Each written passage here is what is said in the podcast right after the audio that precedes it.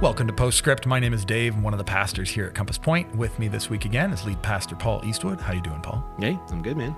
Well, we are wrapping up our book of Hosea. Uh, it has been a short series, uh, a fun series. Well, maybe not. I know is fun the right word for the book of Hosea. It's been really interesting. Yeah, it was fun. It was great. Yeah. I loved it. Yeah. Why don't you give us a little recap from Sunday? Yeah, I mean, and this is a good chance just to, you know, to go back to the beginning of all of this and like, why do we look at books of the Bible that are in the Old Testament or maybe obscure or we can't pronounce the names? Um, and I think it's important for us uh, to understand that all of Scripture points to Christ. Yeah. That that the Bible is all useful and helpful, and it helps us understand basically three things, big things.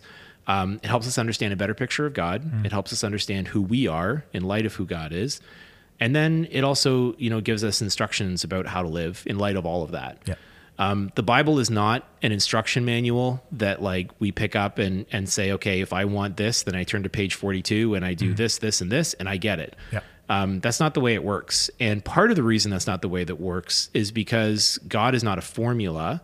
He is uh, He comes to us and connects to us in an intimate and personal way in relationship. Yeah. And relationships are not formulaic. You know, you can't just do one, two, and three, and then have something come as a result. Like, it's it's al- always more complicated than that. And I think what Hosea does is it sort of cracks open the, you know, sort of our understanding of who God is, reminds us of this incredible story of God's love and our unfaithfulness to that love and then um, our response and what that looks like and so and and the way back and so on sunday we talked about this way back we talked about the idea that um, that this confession that le- leads to repentance um, is the way that we uh, you know kind of return and restore the relationship that was broken with god.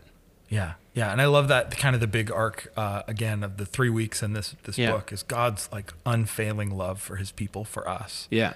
Our failure, our sin, and like yeah. I mean this this book is such an interesting story Yeah. of that, right? And and Hosea and Mary and Gomer and the So- unfaithfulness, and then and then repentance and confession. Yeah. yeah. So so I'm curious. I mean, we talked about it. it it's not something. Um, okay, c- confession is something that we know in the Christian tradition, certainly. But when people think confession, they think Catholic confessional booth, repenting to a priest. We've all seen it in a movie or a TV show, probably. We probably know friends who have done it.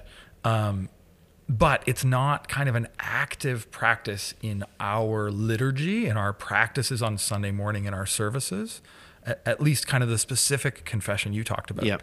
Um, so, what does it look like for confession, repentance to become a practice for us as followers of Jesus?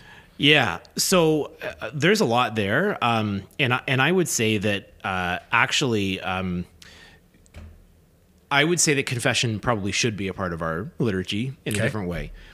Um, and I actually, this actually touches on a little bit. Um, I'm not going to like nerd out too much here, but this really connects back to my thesis I did um, in my master's degree was on uh, Lutheran, uh, uh, well, kind of Luth- the Lutheran Church, uh, but uh, specifically the Pietist movement, which kind of came out of that church. Yep. Regardless, part of one of the things that they really focused on in community um, was this idea of the priesthood of all believers. And the priesthood of all believers is just a concept that comes from several passages in scripture, from Hebrews and Revelation, that tells us that we are made into a royal priesthood, a holy nation before God. What that means is that each one of us is a priest to each other. Mm-hmm. And so our priesthood does not mean, hey, we're awesome. It means, hey, you have a responsibility. You help to mediate between God and others. And we do that in the context of relationships with one another. Yeah. So, all this to say is that confession, as part of that construct, would actually be something that happens on a one to one basis. So, confession, yes, there is time, and we can talk about this. Probably most of what we'll talk about is confession to God as we return to Him and as we come in His presence in prayer. Mm-hmm. But I, I think what you're getting at is there's an, a, a practice that we we actually confess to one another. Hmm. And um, in the book of James, when it talks about prayer that is effective and helpful, especially prayer of healing, they actually talk about the connection of of uh, confession to that. So there's this public confession that happens even before we pray for healing for something else. And so there's this kind of like this important piece where we share with each other what we've done. Right. So let me give you an example um, in my context, I have a really good friend that um, I got to know through the years who had um, been in and out of prison, and um, he was struggling uh, at one point in his life, and I was uh, spending a lot of time with him and connecting with him on a regular basis.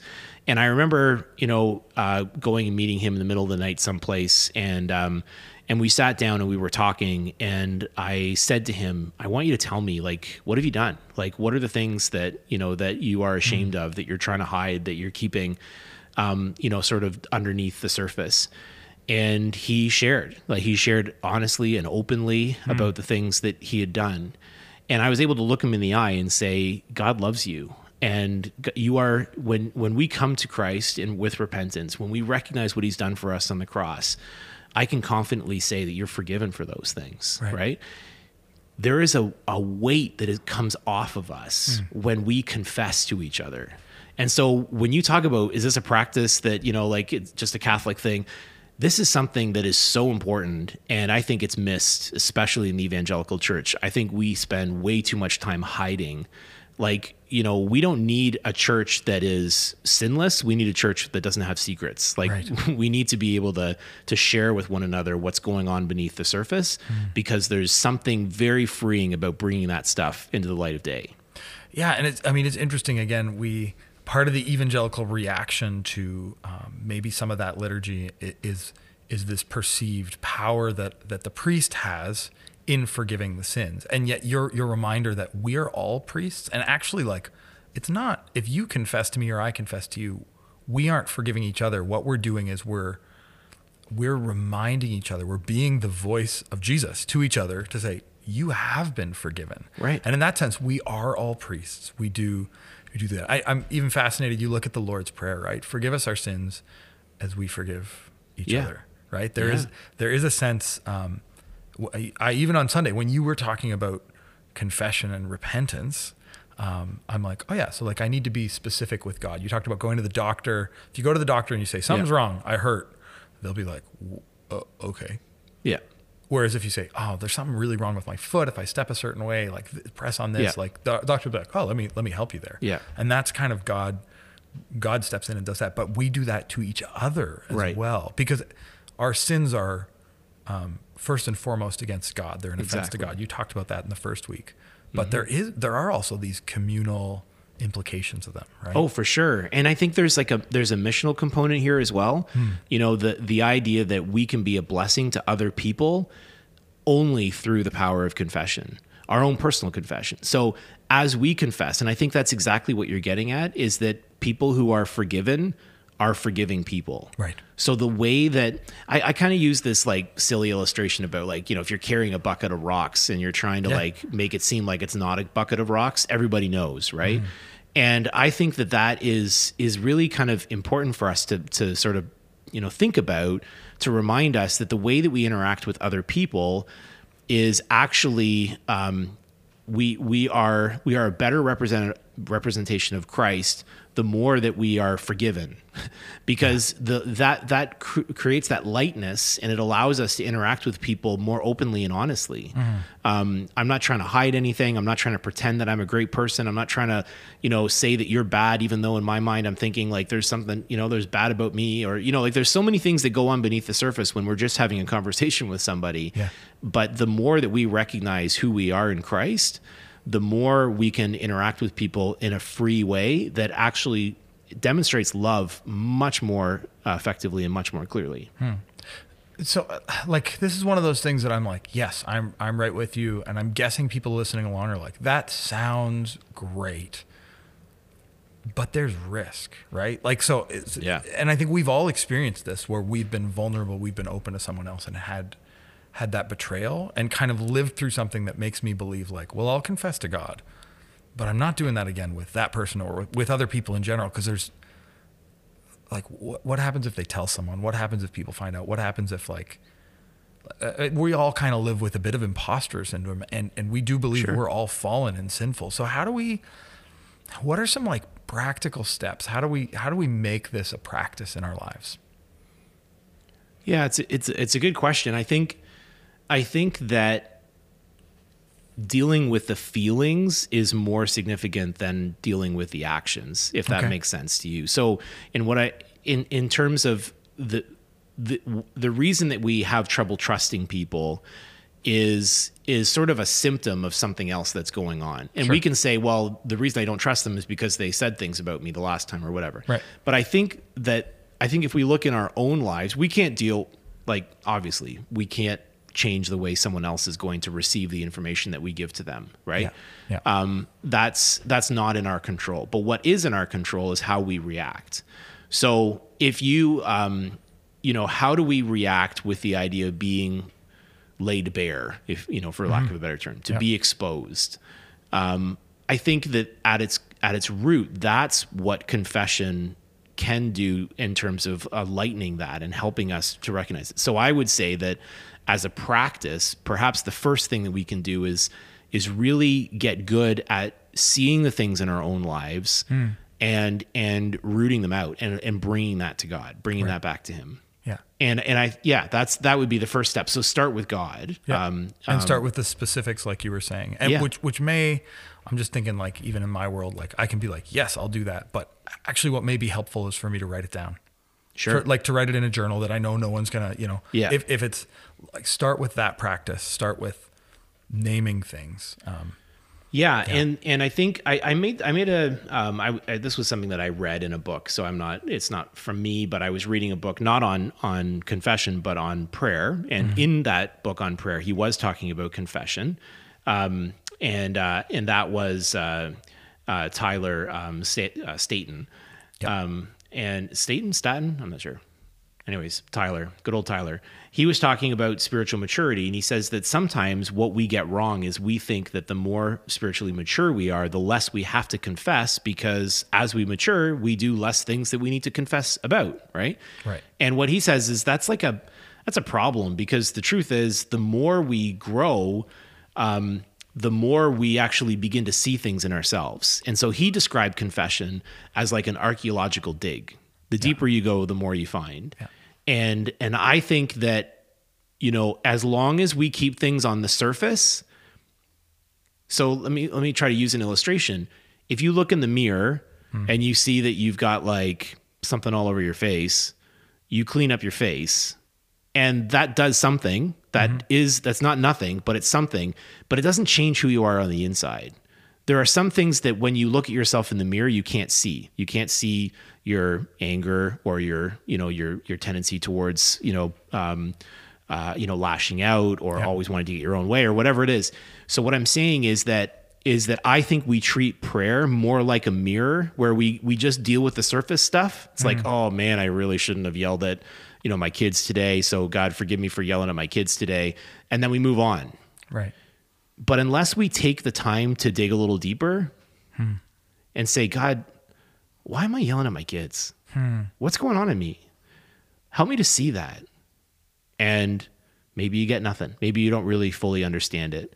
But the next time you ask the same question and you just bring all of that before God. So getting specific is is not just about like name all of the bad things that you did, but realize that some of the things that you did you don't even know about Right. and how do you get there that's the big question right and that's where i think it, where regular confession and regular returning to the lord is actually really helpful So earlier, you and I were talking, and you brought up a passage in the Voyage of the Dawn Treader, Right. Um, C.S. Lewis uh, Narnia book, Yeah. um, which which many of you have probably read. I certainly have have read Yeah. myself and read to my kids. Um, and it's a passage where Eustace, the really annoying cousin, uh, you know, sneaks away, finds a dragon cave, turns into a dragon. Sorry if I'm ruining this for you, uh, and then realizes he's a dragon uh, and and needs to figure out how to become a boy again. Needs to figure out how to make right the thing he's done wrong. Um, and Aslan basically says like, I I need to do it for you. Um, and there's this beautifully written passage where Aslan digs his claws into Eustace's dragon skin and digs deeper and more painfully than Eustace thought was possible, um, and and takes that skin off, which is both like he describes it as I think like both the worst and best feeling ever. Um, Yeah. And I love that. I love that analogy. I love that invitation into what it is to to come to God. Um, in confession, um, and you you mentioned that that confession leads to repentance. Yeah. What like talk to me about what what is repentance then? Yeah, so often repentance and confession go together, uh, but they're not the same thing exactly. Confession, and I mentioned this on Sunday, but confession is the act of sharing things, you know, just speaking those things. Whereas um, uh, uh, Repentance. repentance thank you is is really about the feeling of remorse recognizing where we've where we've gone wrong so for example um, you can confess that you stole the cookies but you may not be uh, remorseful like you may not actually be too upset about it right All I can think right now, Paul, is when I don't know about you, but like when I tell my kids to be like, apologize to your sibling, and Yeah. they're like, I'm sorry for Right. for your being an idiot. Right? Yeah, right. Like, oh no, that's that's that may have been confession, but it was not, not repentance. exactly. Yeah. And i think that's the that's the point of it is that again when we are when we kind of rush through confession the practice so let's call the the, the practice of confession leads to repentance. Got it. and and i think that the better we understand the situation the more repentance becomes um you know kind of clear or it sort of gets in focus. And I, i'll so this i just want to quickly go back to the book of hosea because we've been going through this book right. so remember the story that you know hosea marries gomer and um and as you know in the marriage she's unfaithful Yep. and God kind of orchestrates this whole um, kind of his life to show the way that God loves his people. And so at, at one point, you know, he basically says, I want you to go get her back in chapter three. And it's this incredible picture of Hosea. And I, I just have this like image in my mind of like him, you know, stumbling into the village square where the people that you wouldn't want to hang out with on a regular basis hang out. Yeah. And he goes right into the middle of it and embarrassingly, you know, shamefully, um, you know, takes his wife Gomer and and brings her back and Right. does whatever it takes. Yeah. And there's this, it's just this incredible picture of God's love for us. So, in order for us to understand, you know, this idea of repentance, we have to understand the love of God. Yeah. Then we have to understand what our betrayal looks like. Mm. And our betrayal is not just like, oh, I just did a few bad things, but it's okay because I did some good things and I did more good things than bad things. So, like, yeah, we're good, right? We're good. It's like, no, this is a relationship. Yeah. You have betrayed trust. You have completely rebelled. All of this is is an indication of like, you know, your relationship where you are with God. And and so I think that in in light of that story, in light of who God is, in light of the the the depravity of our, you know, going away, um, and I and I mentioned actually that sin. Sorry, I'm I'm kind of like circling back a little bit, but when I mentioned that sin was is basically a failure to love God and love people, Yeah.